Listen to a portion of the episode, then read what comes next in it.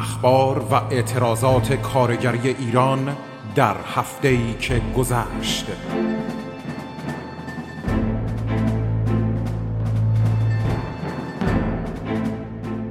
برنامه ای از رادیو فرهنگ.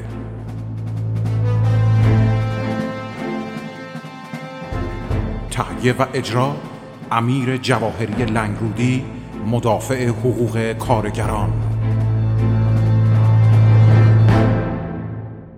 با درود به شما شنوندگان عزیز رادیوی فرهنگ امیر جواهری هستم. این آخرین برنامه گفتار کارگری هفتگی هم در سال 2020 2020 برای همه شما سال میلادی خوب و شادی آوری به دور از کرونا و همه حوادث تلخ زندگی در سال جدید آرزو می‌کنم.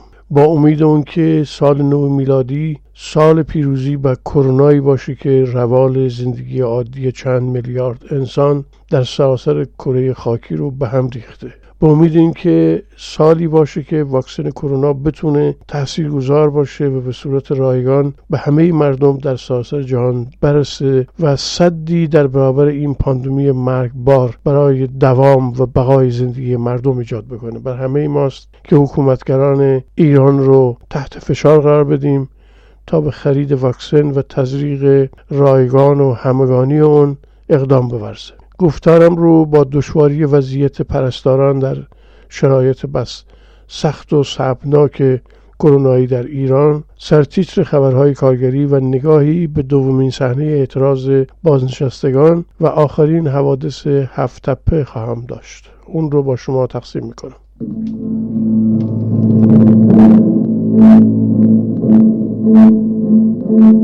دشواری وضعیت پرستاران. از روزگاری که شیوع ویروس کرونا در ایران بر سر زبان ها افتاد بسیاری از کارگران از کار بیکار شدند. کارگرانی که تا قبل از این تاریخ از وضعیت شغلی ناامنی برخوردار بودند بیشترین آسیب رو توی این مدت دیدن زنان هم در مقام اول بودند راهکار وزارت کار برای حجم کارگران بیکار شده زن اشتغال خانگی بوده و توی این رابطه در واقع همه یه جوری همزمانن در برابر بی سیاستی خودش اما اون چی که مربوط به پرستارانه طی این دوره اهمیت کار پرستاران تو ایام کرونا به شکل وسیع و روشن سرش باز شد و از خودگذشتگی این نیروی زحمتکش کار جامعه تحصیل عمومی جامعه رو با خودش همراه داشت. 60 هزار پرستار در این روزا کرونایی شدند و بیش از 100 پرستار در راه خدمت به مردم جانشون از دست دادن. در دوران شیوع کرونا به علت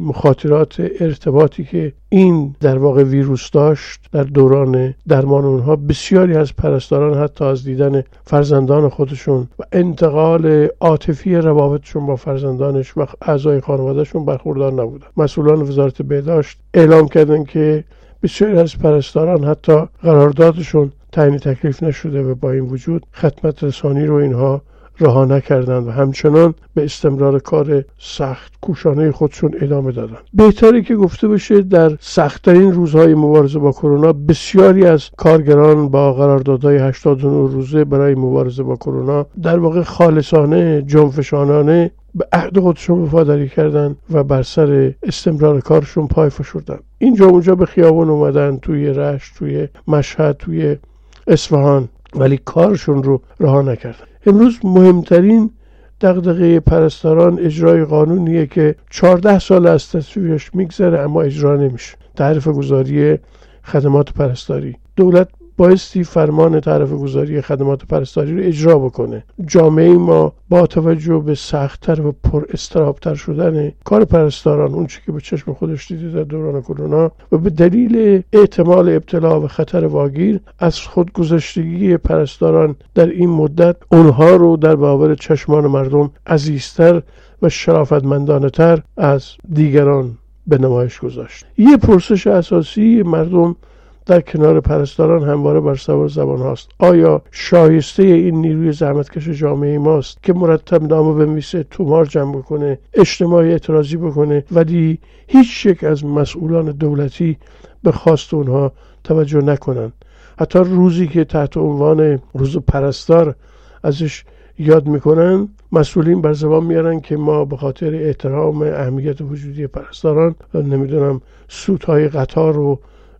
کشتی رو به صدا در میاریم و پرستاران جواب محکمی به اونها دادن میگن حقوق ما را بدید خودمون سوت می‌زنیم تحمیل کار سنگین به پرستاران با دستمزد پایین و نداشتن ایمانی در برابر کرونا آنها رو در مرز مرگ و زندگی نگه داشته وزارت بهداشت و در کل دولت روحانی همیشه با کارهای پرسر صدا اما بی محتوا سعی در دلسوز جلوه دادن خودشون در قبال پرستاران می‌دونن سوت کشتی و قطار کارایی نداره. پرستاران روزی رو که برای اقا حقوقشون در بابر مجلس مورد ضرب و شتم قرار گرفتن فراموش نکنید. این نیروی عظیم اجتماعی اگر رو ترش بکنه و در برابر شما بیسته کار همتون با کارامل کاتبینه.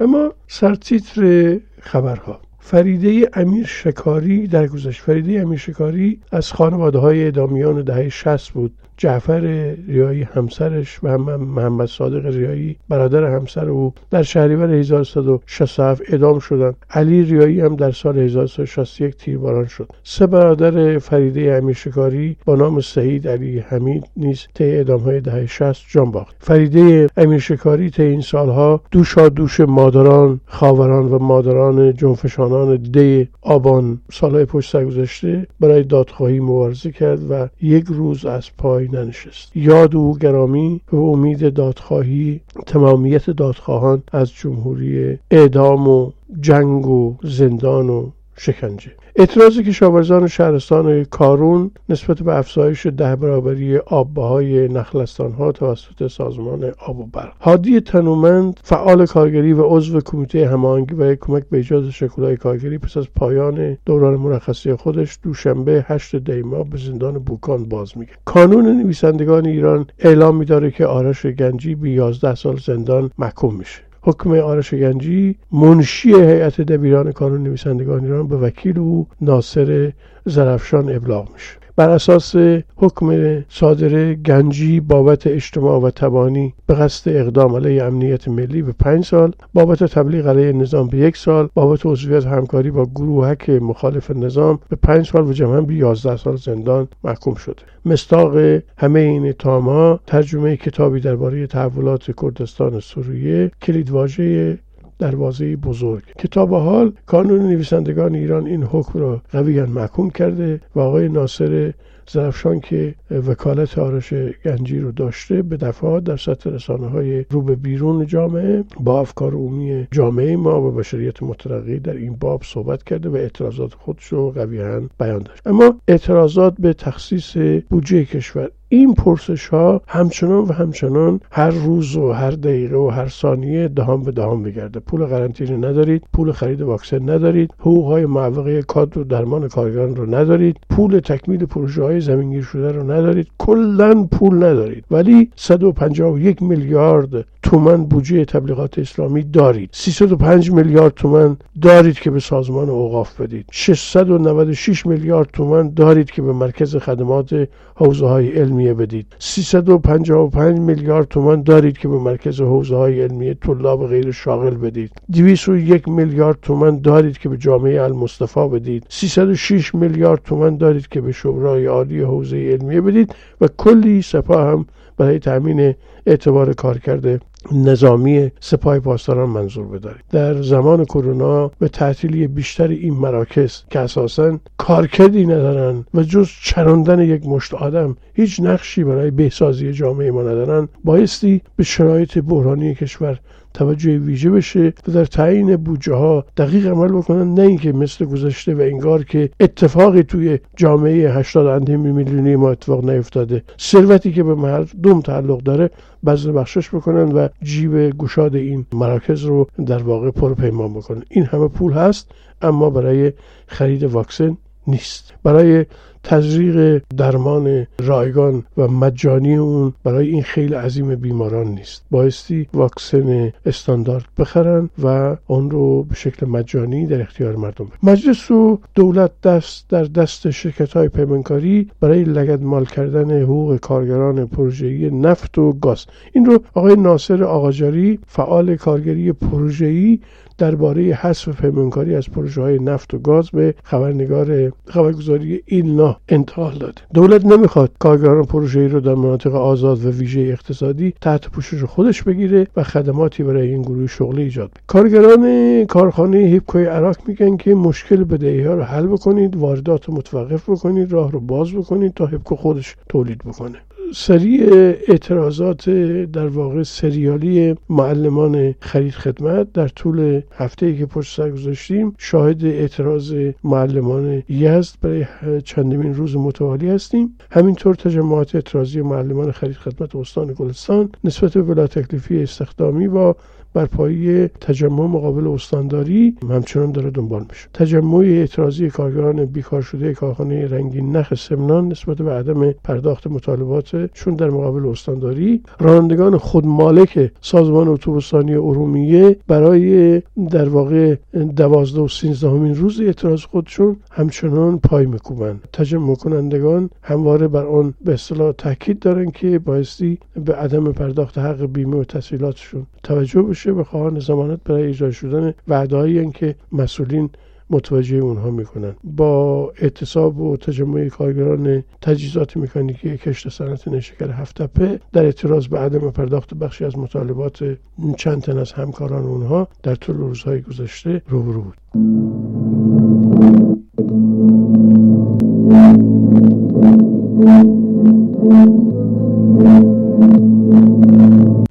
نگاهی به دومین فراخان بازنشستگان. ما امروز در برابر اعتراضات سریالی یا سریالی بازنشستگان هم قرار گرفتیم. چرا؟ و اینکه حاکمیت در برابر تورم و گرانی موجود به وضعیت این انسانهای شریف یعنی مادران و پدران زحمتکش دیروز که بایستی امروز دوران استراحت خودشون رو سفری بکنن کمترین توجهی نمی‌کنن. و از این مسئول به اون مسئول از این نهاد به اون نهاد. در واقع موقعیت عدم پاسخگویی به خواستا و نیازهای اینها رو چیکار می‌کنن؟ پاس میدن و تلاش دارن که با راه انداختن بالمسکاهایی بتونن موقعیت خواست اینها رو زیر بگیرن و به جان اینها بیفتن و از سوی اینها رو این پیکره عظیم چند میلیونی بازنشستگان رو که دوی ترکیب های مختلفی تعریف میشن به جان هم بندازن اما نمایش بازنشستگان در یک شنبه 23 آذر در باستابوندن خواستها و مطالباتشون اهمیت زیادی داشت. اینا در طول نه ماه اعتراضاتی که در پوشش سراسری تو کل کشور کاهش پیدا کرده بود حال موفق شدن که این تجمع رو سازمان بدن. نه توی یک شهر بلکه در پیکره ای از سطوح استانها و شهرهای مختلف. جدا از تهران و بزرگ در اهواز و ایلام و عراق و مشهد و یزد و خرم‌آباد و ملایر و رشت و کرج و تبریز و بجنور و روزسر و ابهر و اصفهان موفق شدن که به خیابان بیان و به طرح خواستهای خودشون پرسن. تو تجمعات اون روز بازنشستگان مشاغل سخت و زیانآور هم به اصطلاح حضور داشتن در کار بازنشستگان کشوری و لشکری و فرهنگی و در واقع بخشای بازنشسته کارگری تو سطوح مختلف. که عمدتا بازنشستگانی هستند که بر اساس سی سال سی پنج سال و بیشتر سابقه در واقع بیمه پردازی دارن ولی بهش توجه نمیشه.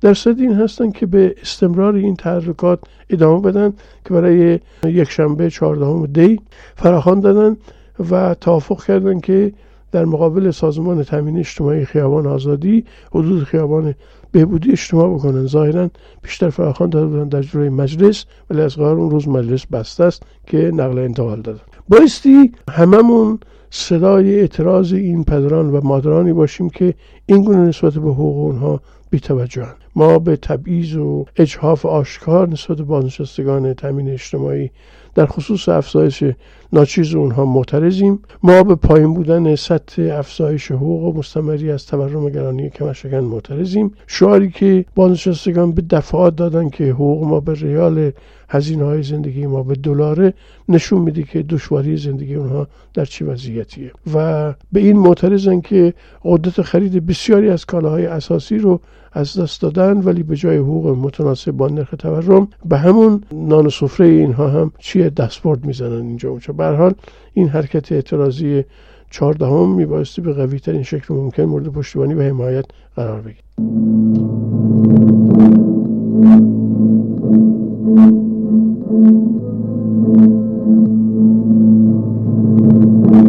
آخرین بخش صحبت من باز پرداختن به در واقع نگاهی به هفت است. خبرهایی که طی روزهای گذشته دهن باز کرده و مطبوعات و شبکه های مجازی هم در واقع راه پیدا کرده و دست به دست میگرده. احمد نادری نماینده مجلس از طرف خودش و چندین نماینده دیگر درباره علت خودداری وزیر امور اقتصاد و دارایی کشور فرهاد دشبسن در مورد خلیت مالک فاسد هفتپه حسد بیگی و شروکاش سخنانی توی مجلس ایراد کرده و این نمایندگان یعنی خود او و چند تن دیگر که همراهش بودن از نحوه واگذاری هفتپه به قیمت ارزان به شخص فاسدی مثل اسد بگی انتقاد داشتن و خواستار پاسخ به این مهم شدن. دشپسند هیچ یک از ایرادات نمایندگان رو جواب نداده از نحوه واگذاری و قیمتش دفاع جانانه کرده و در مورد اسد بگی گفته که ما در زمان واگذاری نمی‌تونستیم پیش بینی بکنیم که این شخص آینده چه کارایی می‌کنه. قالیباف هم در با رئیس مجلس تنها از اصل 44 قانون اساسی در مورد خصوص سازی دفاع کرد. اما نمایندگان به این حد بسنده نکردند و در واقع به دشپسند کارت زرد دادن در تمام این مجادلات و حتی در اعتراضات مجلسیان در مورد شرایط فروش هفتپه و فساد اسدبگی هیچ اشاره ای به خواست اصلی کارگران که مخالفت با واگذاری شرکت به بخش خصوصی و ادارش از طریق شورایی پرداخته نشده حقیقت اون که در مجلس اتفاق افتاد بر سر منافع کارگران نبود. تمام این صحبت ها رو در چارچوب درگیری های جناهی میشه ارزیابی کرد اما متفق قول بودن اونها بر سر دفاع از خصوصی سازی کاملا برای ما محرزه. دفاع دشبسن از نوه واگذاری هفتپه نشانه آشکار فسادیه که بر کل دستگاه و حاکمیت در واقع دور می‌زنه. یک روز بعد از این ماجرا اونطوری که احمد نادری خبر داد مالک هفتپه با سرعت عملی مثال زدنی به خاطر اظهارات او و دوستانش و سوال قرار دادن در برابر وزیر اقتصاد بر علیه او شکایت کرده او نوشته که کاش به این سرعت به مشکلات کارگران مظلوم هم رسیدگی می‌شد. از شکایت استقبال می‌کنیم و منتظر شکایت استاندار خوزستان و آقایان دولتی هم هستیم. حق طلبی هزینه داره. بخوایم پرداخت اینا اظهارات احمد نادریه. در برابر اعتراضی کارفرمای شرکت هفتپه برقرار من تعقیب پرونده کارگران در شعبه 103 کیفری شوش رو سندیکای هفتپه منتشر کرده و از قول خانم فرزانی زیلایی وکیل کارگران شرکت هفتپه با اشاره به چندشون این ماجرا گفته که نسبت به شکایت کارفرمای شرکت کشت سنت هفتپه با عنوان اخلال در نظم عمومی که به تازگی علیه کارگران مطرح شده من تعقیب قرار صادر شده. توی همین رابطه سندیکای کارگران شرکت واحد اتوبوسانی تهران و هومه هم پرونده سازی غذایی برای 15 تن از کارگران نیشکر هفتپه رو قویا محکوم می‌کنه. خود نیشکر هفتپه در کانال تلگرامی سندیکای نیشکر هفتپه اومده که نیشکر هفتپه و کارگرانش بدون خلیت از کارفرمای خصوصی فاسد راندخار و دارای پرونده غذایی بدون تضمین امنیت شغلی و به رسمیت شناخته شدن نمایندگان منتخب کارگران در زمینه نظارت بر شرایط ایمنی و بهداشت کار جلوگیری از سوانه و رعایت ساعت کار نمی‌تونن از شر ناامنی شغلی رها بشن. در ادامه این مطلب سندیکای نشکر اومده که اما سالها تلاش و مطالبه گری و تحمل رنج و آوارگی و زندان و تجربه برخوردهای مسئولان و مجریان جای تردید نگذاشته که بدون تکیه به نیروی خودمان و اتحاد با همسرنوشتانمون نمی‌تونیم مطالباتمون رو عملی بکنیم. برای ما جای تردیدی نیست که اعمال اعمال نظارت نمایندگان منتخب کارگران بر تولید امر استخدام ماشینالات و مواد خام انبار تولیدات و زمین های متعلق به شرکت برای جلوگیری از فروش زمین ها از طریق درآمیختن با نیروها و جریاناتی که هدفی جز به دست آوردن کنترل هفتپه و تصرف کل زمین های کشاورزی مرغوب کارخانه نشگر هفتپه که هم اکنون هر هکتارش حداقل 300 میلیارد قیمت داره عملی نیست. نشگر هفتپه تا کنون هرچه به دست آورده به همت تلاش و پیگیری کارگران و حمایت های همسرنوشتانی بوده که از دردی مشابه رنج بردن و مطالبه مشابه داشتند و دارند. کارگران آشکارا شاهدند که از نهادهای مختلف حاکمیتی و مشاجراتشون بر سر نحوه اداره هفت تپه آبی برایشون گرم نمیشه. چرا که راهکارهای هیچ کدامشون سایه شوم ناامنی شغلی رو از سر کارگران بر نمیداره. به همین دلیلی که خلیت از کارفرمای بخش خصوصی رو صرفا با حضور کارگران و نمایندگان مستقل اونها و مرتبط با اجرای سایر مطالباتشون می‌خوان نه پشت درهای بسته یک نهاد داوری حاکمیتی بدون حضور و نظر و اراده این کارگران. به این ترتیب روشنه که کارگران هفته چی میگن کجا وایستادن و چگونه به این گونه از بازی هایی که از کمیسیون اصل 90 و مجلس و دیوان داوری و اینها دارن در میارن و نقش و پاندرولی که در واقع دولت حسن روحانی شخص اسحاق جهانگیری و وزیر اقتصاد دارایی دارن در میارن برای کارگران همه وجوهش روشنه. با آرزوی بهترین ها برای شما شنوندگان عزیز رادیوی فرهنگ. شاد و سربلند باشید.